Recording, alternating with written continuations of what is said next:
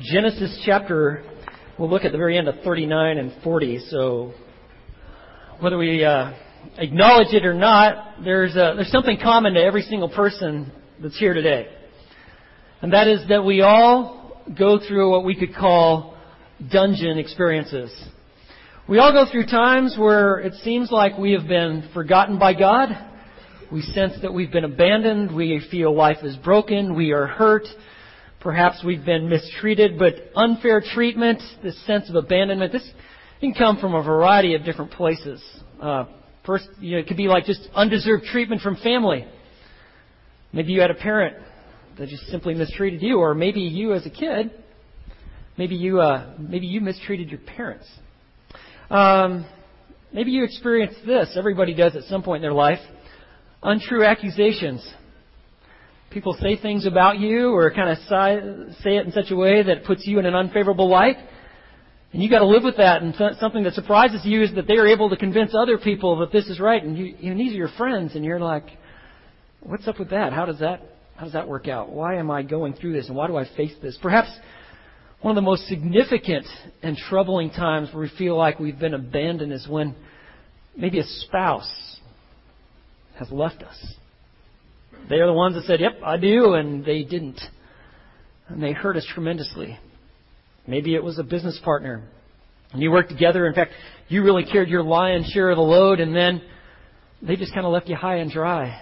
And you're like, why? Why am I going through this difficulty? Maybe you've maybe you lost your job. Maybe you maybe you loaned money to someone that you really trusted. And they just took it. They blew it and they never acknowledge that whole incident ever again. In fact, they've removed themselves from you.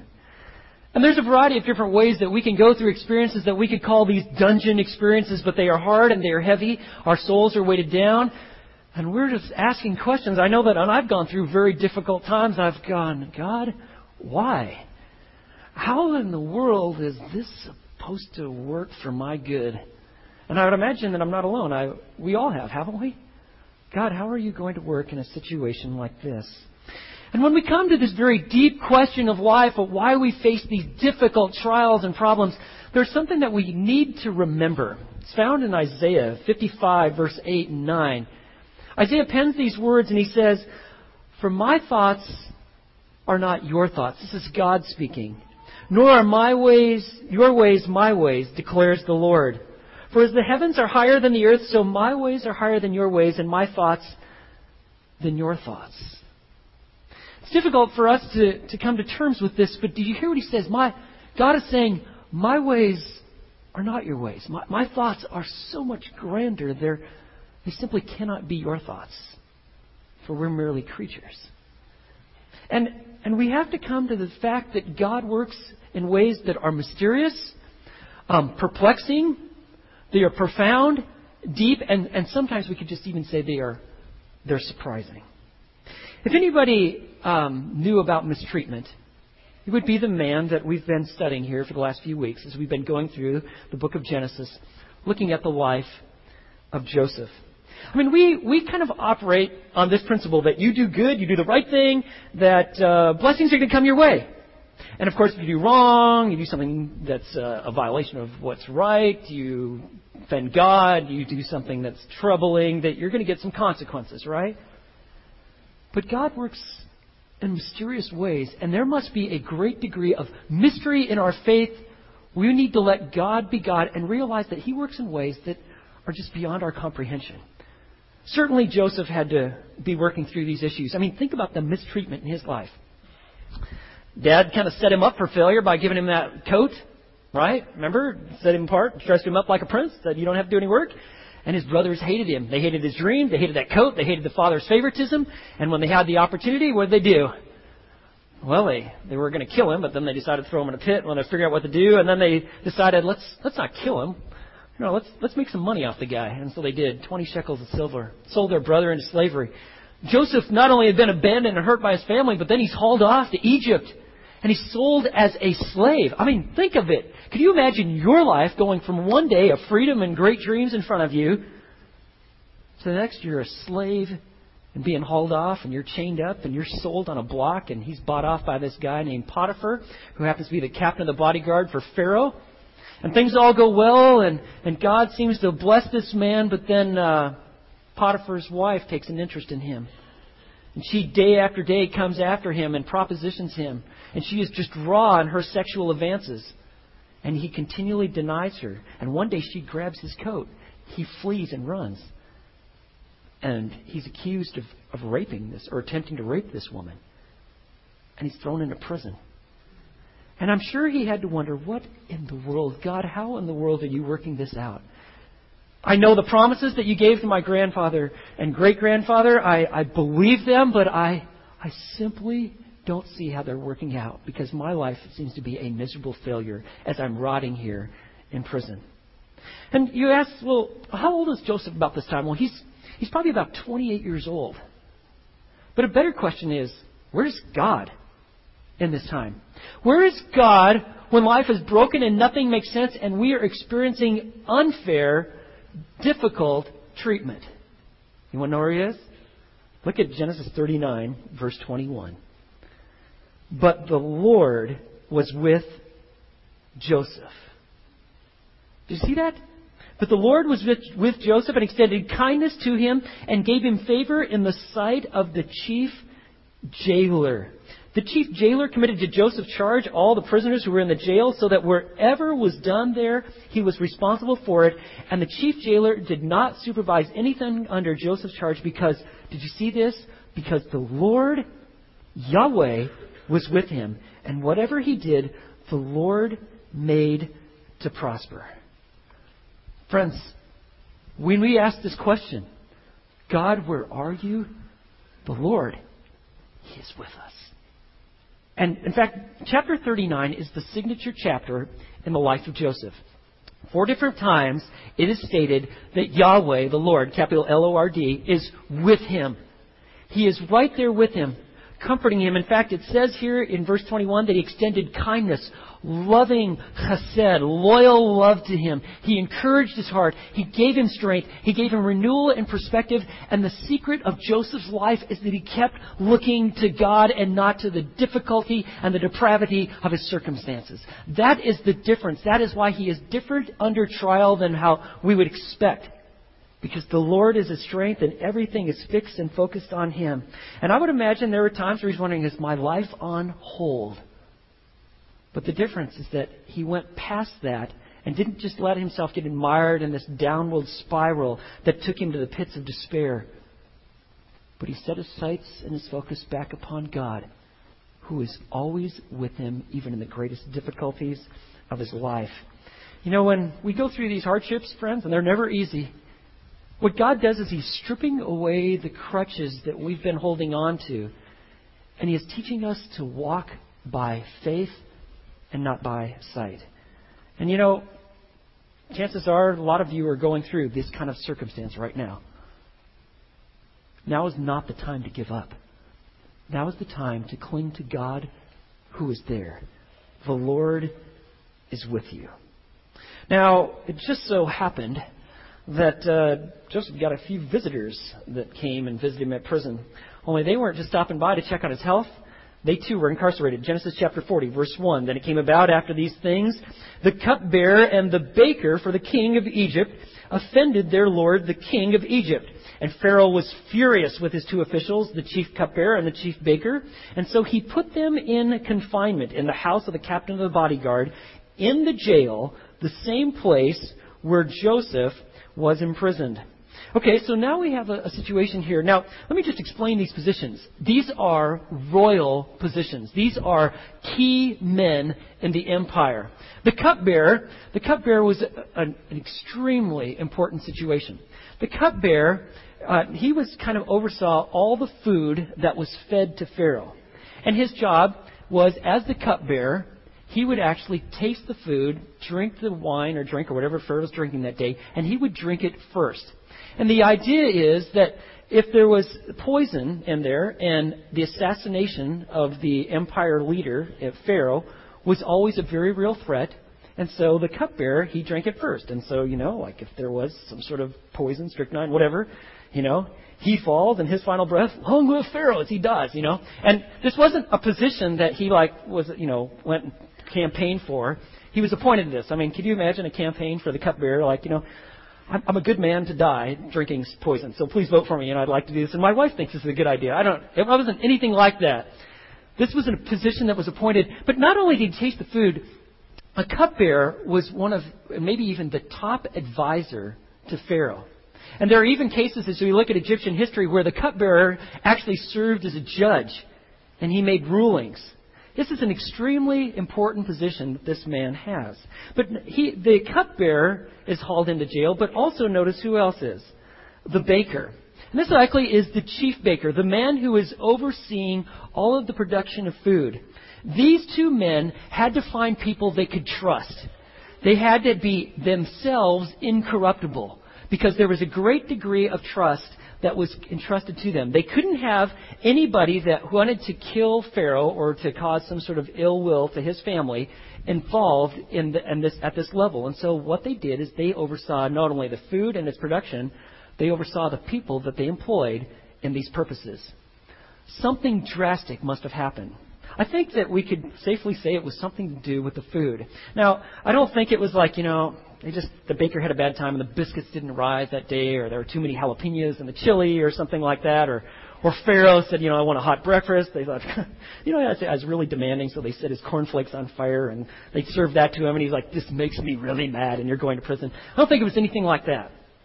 There probably was a real threat, and going to prison, jail, this wasn't a way of punishment so much as it was a time to figure things out and then judgment is going to be executed. Whether you were going to be absolved of the wrongdoing or you were going to be punished for it. And so these two men are find themselves in prison. And verse 4, the captain of the bodyguard put Joseph in charge of them and he took care of them and they were in confinement for some time. And then the cupbearer and the baker for the king of Egypt who were con- confined in jail, both had a dream in the same night, and each man with his own dream, and each dream with its own interpretation.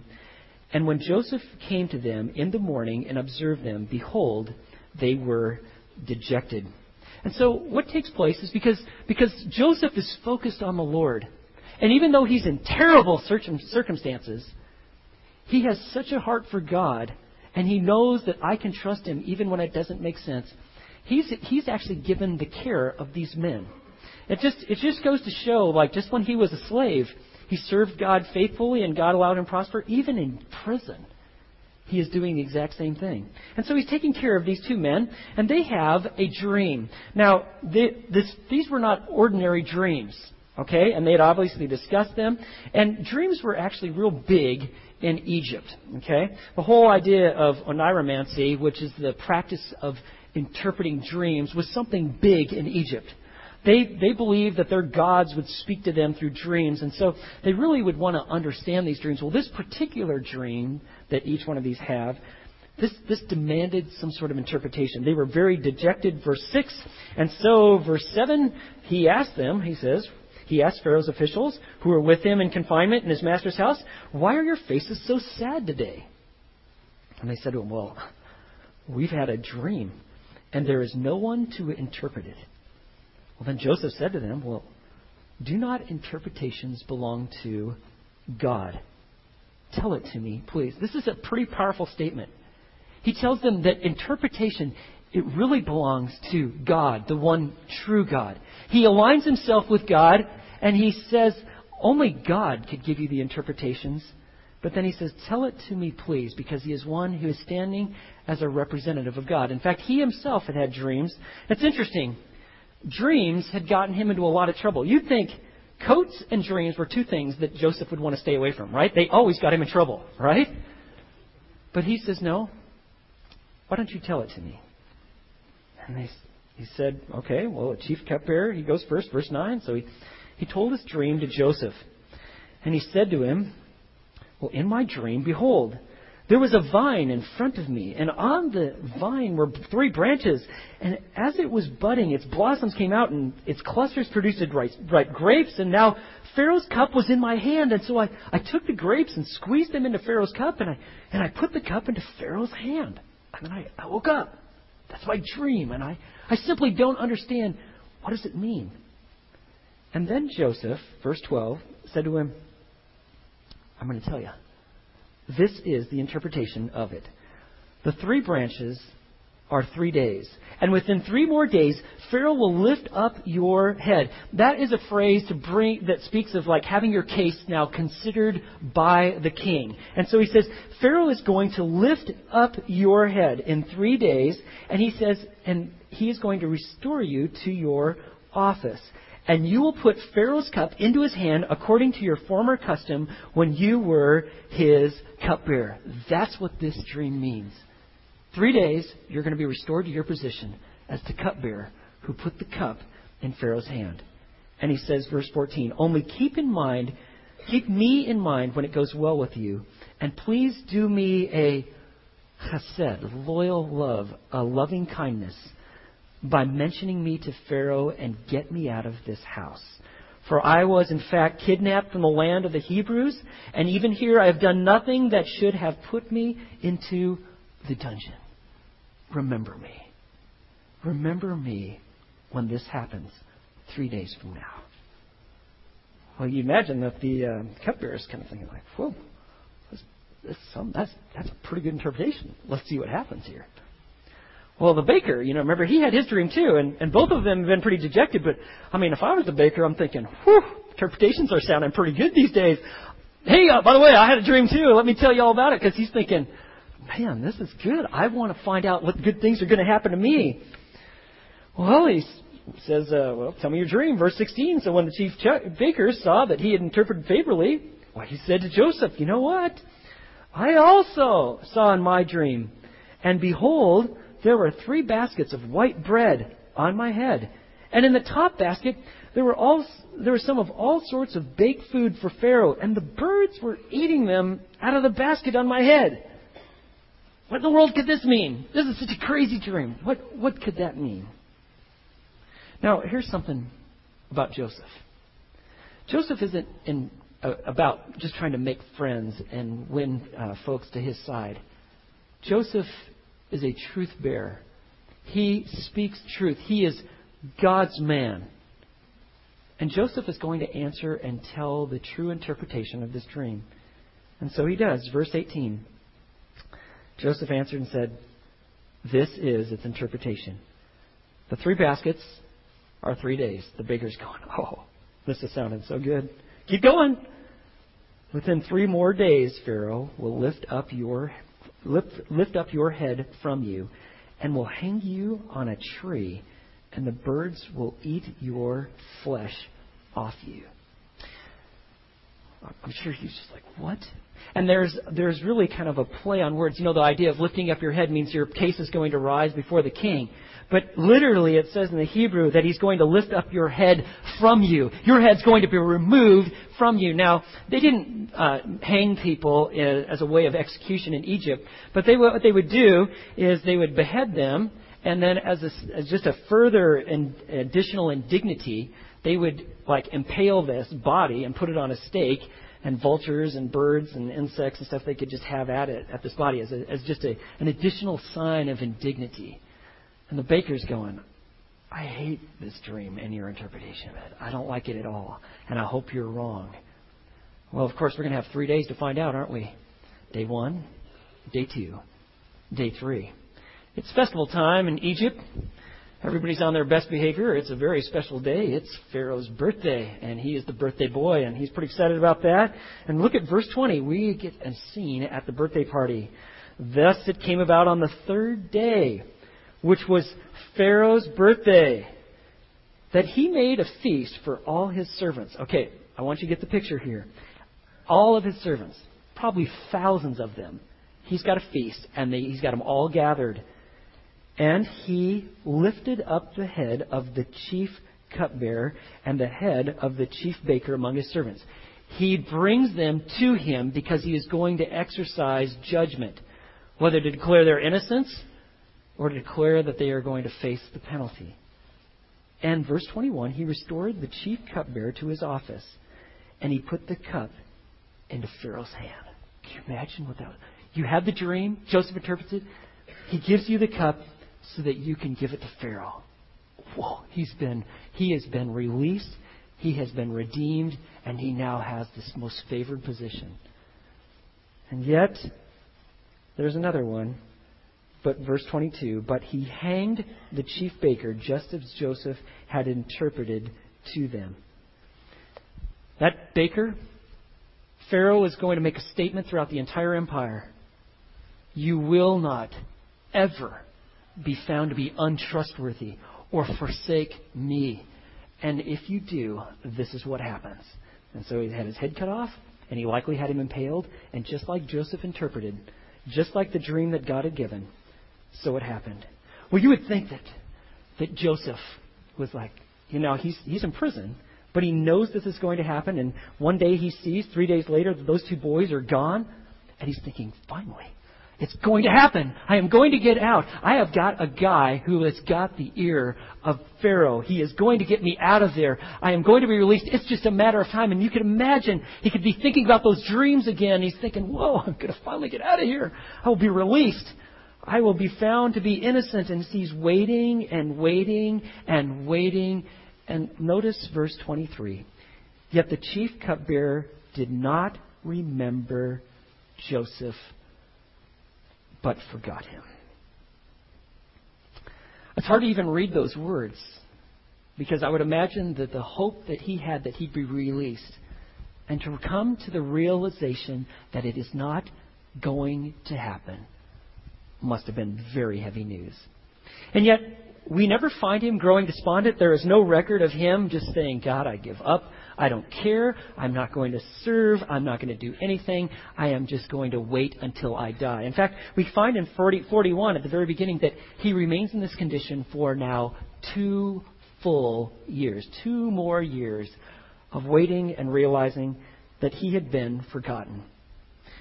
And you know, he had a choice. And that's the choice, by the way, that we all have when we face this difficulty. When we've been forsaken, when we put our hope on something and it didn't happen. We can do one, we can become disillusioned and embittered. And there's many people that go this route. They're like, God, you didn't work it out the way I wanted. I had it figured out this way, and I prison and being abandoned and forsaken and being maligned. I was not part of it. And and so what happens? And this happens to a lot of people. They become embittered. They're disillusioned. And it's simply like they just try to walk away from God and they just, something contorts their soul and their life and their heart, and they become bitter, sour, empty, hollow individuals. On the other hand, you can use that difficulty as a platform for putting your hope and trust in the living God. And apparently, that is what Joseph does. When we're going through these difficulties, you may be going through one right now. The key is this to remember and renew yourself to the reality that the Lord is with you and He is everything that you need. He's with you. There's a man by the name of Christian Reger. He is a man who, who learned this lesson, this, this very important lesson of life, that the Lord is with you. In fact, he learned it in a very difficult place. For four years, he was a prisoner in the infamous Dachau uh, prison camp in Nazi Germany. His crime? His crime was this. He was a member of the Confessing Church, one of the German state churches that took a stand against the Nazis. This is, by the way, the same church that uh, Martin Niemöller and Dietrich Bonhoeffer were a part of. His crime was this. He was turned over to the Nazis by the church organists. Can you imagine that? What kind of disharmony you'd have in a body if the church organist is playing, and then the next day she's she turns you in to the Nazis. He's hauled hundred miles, hundreds of miles south, close over there to by Munich. He's in Dachau, a very terrible place. And Philip Yancey writes about this man's experience in the book Where is God When Life Hurts? Christian Reger will tell you the horror stories if you ask. But he will never stop there. He goes on to share his faith about how at Dachau he was visited by God who loves. And he writes, Nietzsche said a man can undergo torture if he knows the why of his life, Reger told me.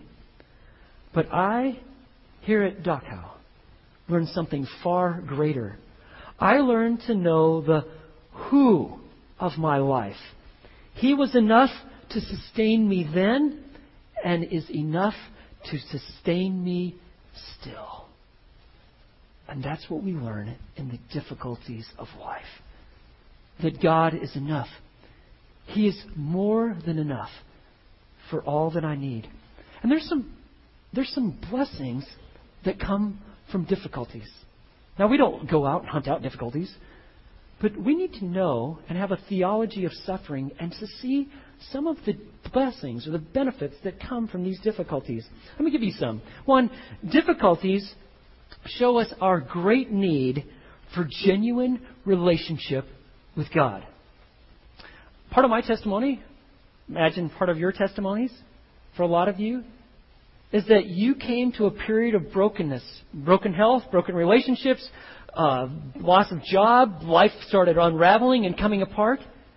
And it is at this point that it's through the brokenness you started to see your sinfulness and your need for God and His provision for, of Jesus Christ, the righteous one who, who died in our place so that we might always have His presence and know Him. You know, it says in Psalm 34, verse 18, the Lord is near to the brokenhearted, and He saves those who are crushed in spirit. He's near to the brokenhearted. He saves those who are crushed in spirit. It is through brokenness that God brings us to Himself. There are no proud sinners a part of God's family. Only broken sinners who come and say, Lord, you know me and my wretchedness, and I trust you and your righteousness, and I receive your Son as my Savior. Let me give you another blessing that comes from difficulty. Brokenness is God's means, means to fruitfulness. We generally think it the other way around. But think of some of the great things God has done through some very broken people and some very difficult places. For instance, uh, most of you have spent some time reading the New Testament. Did you know a good chunk of the New Testament was written in prison by Paul? They are called the prison epistles. They're called the prison epistles because he is in prison, and yet God does this amazing work, or men, this man, moved by the Holy Spirit, he spoke from God. Or to the Apostle John, at the end of his life, the man is a very old man. He is sent into exile on an island of Patmos. And it's on this island that Christ himself gives him the revelation of all that is to come and gives him a scene and a picture of the grandeur, the greatness, and the deity of God the Father, God the Son, and His Spirit working in the world. And it happened while he was a, in prison and exile. Or Paul or John Bunyan. There's this great allegory that he wrote called Pilgrim's Progress. But do you know where he wrote that? He wrote it in prison. You see, brokenness is God's means to fruitfulness. Perhaps some of your last, most lasting work, your, your best fruit, is going to come through the difficult soil that you may be in even presently. Let me give you another blessing that comes through uh, these difficulties of life. Our difficult days can be times of significant growth. Our difficult days can be times of significant growth. You see, the problems that Joseph faced, faced they became the, the avenues by which God built the man. You don't know now, but in years to come, the lessons that he learns, both as a slave and as a prisoner, they become vital in his, in his in the future of his life. They, he learns lessons. He has experiences that are going to benefit him greatly, and yet they are learned in this very difficult time of mistreatment. You know, what happens is this we learn to have to walk by faith. And faith does this faith deliberately puts our, his or her confidence in God, even when we don't see how it's going to work out or we don't understand his timing. That's what faith is. And that's what he is doing. He is like in God's graduate school. Painful though it is, he is learning the power of perseverance. He is learning courage. He is learning just what God can do in very difficult times. And this, by the way, is the exact opposite of the message that is so popular on TV and a lot of radio programs with their health, wealth, and prosperity gospel. God just really wants you happy, right? And there's no place for sickness. If you just believe enough, you're going to be healed. You know that little that racket? And they make a lot of money doing that. That sounds good. Everybody goes, oh, okay, I want it. And they ask, well, how come I'm not healed? Well, you don't have enough faith. You know what that is, don't you? That's spiritual abuse. That's what that is. Uh-uh. That's not how God works. That is a misrepresentation of God. God works even through our difficulties, through our trials. We can trust Him. God brings depth to your ministry by having us go through hardship. There's a great couple verses in 2 Corinthians chapter 1 verse 3 and 4 where it says, Blessed be the God and Father of our Lord Jesus Christ, the Father of mercies and God of all comfort, who does this, who comforts us in all of our afflictions, so that we will be able to comfort those who are in any affliction with the comfort with which we ourselves are comforted by God. You see, when we go through brokenness and difficulties and hardship, we all of a sudden become sympathetic to those who are hurting. We care about them. Whether we've gone through grief, we've experienced hardship, we've been abandoned, we've experienced difficult times, we've been maligned, we go through it, you know what? It puts you as a candidate that can come alongside and care for others. It's through the difficulties and as we experience the comfort that is found in Christ, we can be able to minister effectively to others. To the hurting, we want them well. And to those who are healthy, we want them to see them even stronger in Christ. Where do we learn these lessons? We learn them in the difficulties. And let me give you one other blessing that comes.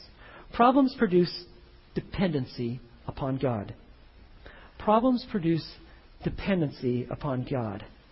We, we find that when all earthly support is stripped away, that God in Christ is more than enough. He is everything that we need. That, by the way, was the experience of the Apostle Paul. His, some of his final words, 2 Timothy chapter 4, he writes this At my first defense, no one supported me, but all deserted me. May it not be counted against them.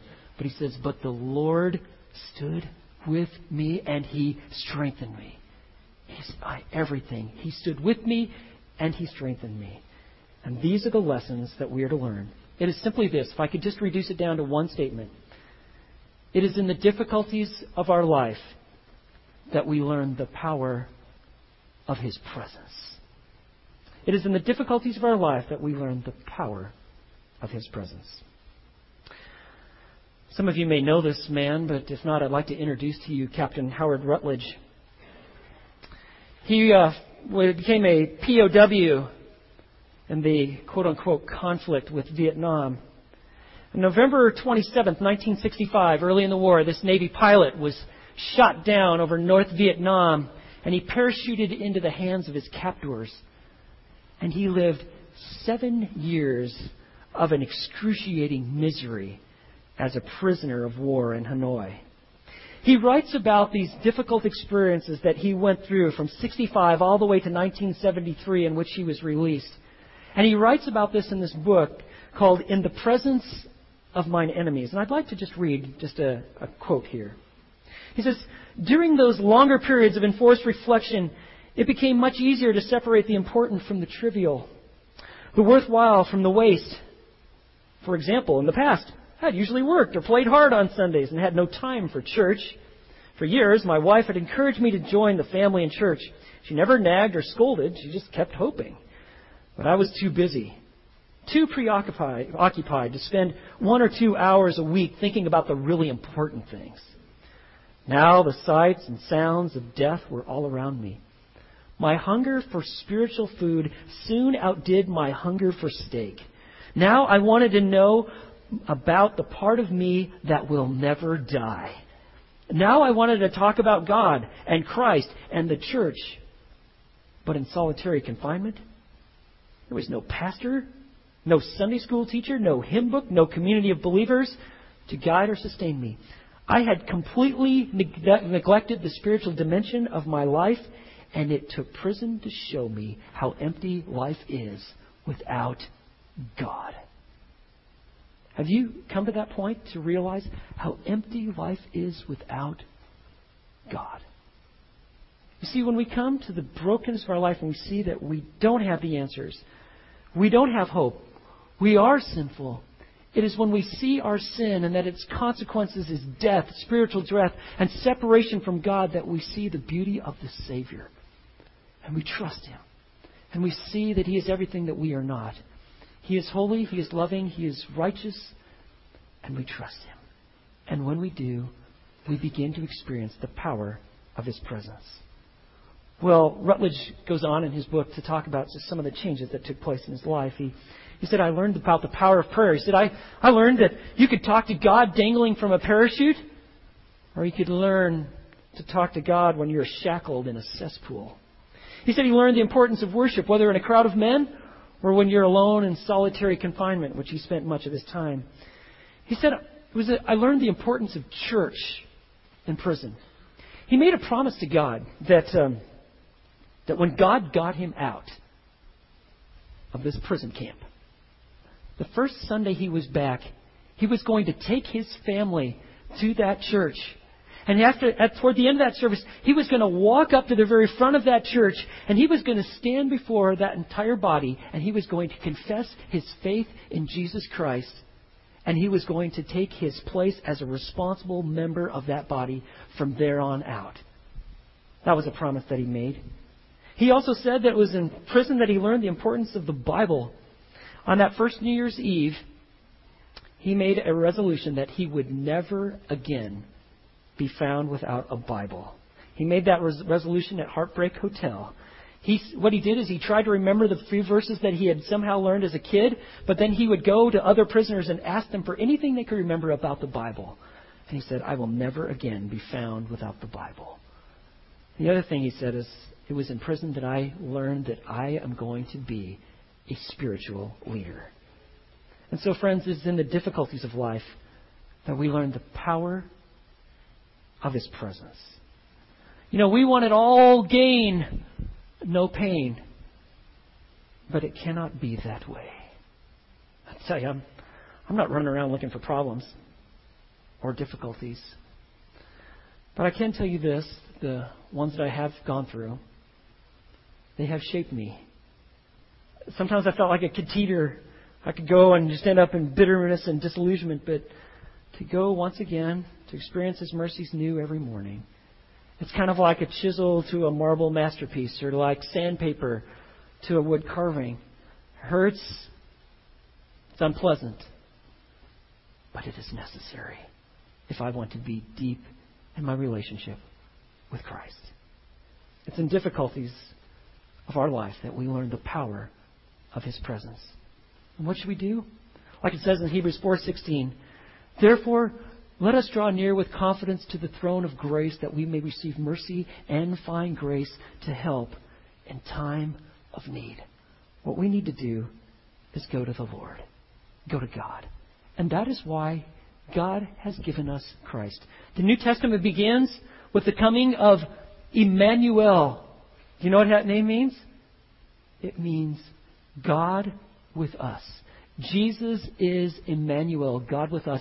And that gospel closes with Jesus making this statement as he is ascending into heaven Lo, I am with you always, even to the end of the age.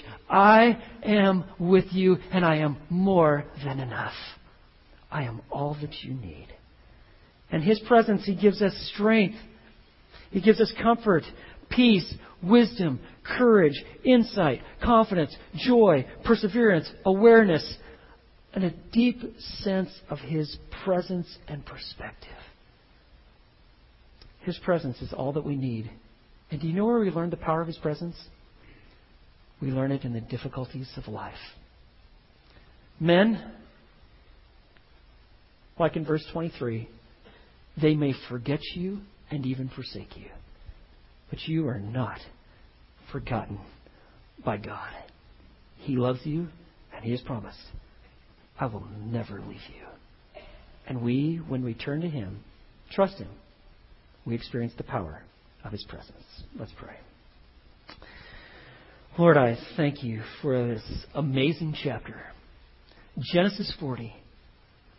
We could perhaps skim through it and see, huh, nothing good here. On the other hand, when we see it with the eyes of faith, looking at the Scriptures through the lens of Christ, and taking it in context, we see you were with Joseph even in his hardest times, making him and shaping him, breaking him and molding him. And you are with us today. And so, Lord, would you have your way in us? Though we are being crushed, would you remold us and fashion us? Would you make us more like your Son, our Savior, and fill our life with his presence? And for someone who has come today, who has never trusted you but has experienced hardship and brokenness, they just pray with me right now and say, Lord, you know about me and my sinfulness. And you have brought me this point to this day, where today I turn from my sin and my selfishness, and I trust Jesus alone as my Savior and as my Lord. And I thank you for the eternal life and the hope that I truly have in Him. And for all of us, Lord, may we this week especially experience you are more than enough. You are everything you, we need. For, Lord, in the difficulties in our life, we are learning the power of your presence. For your glory and in Jesus' name, amen.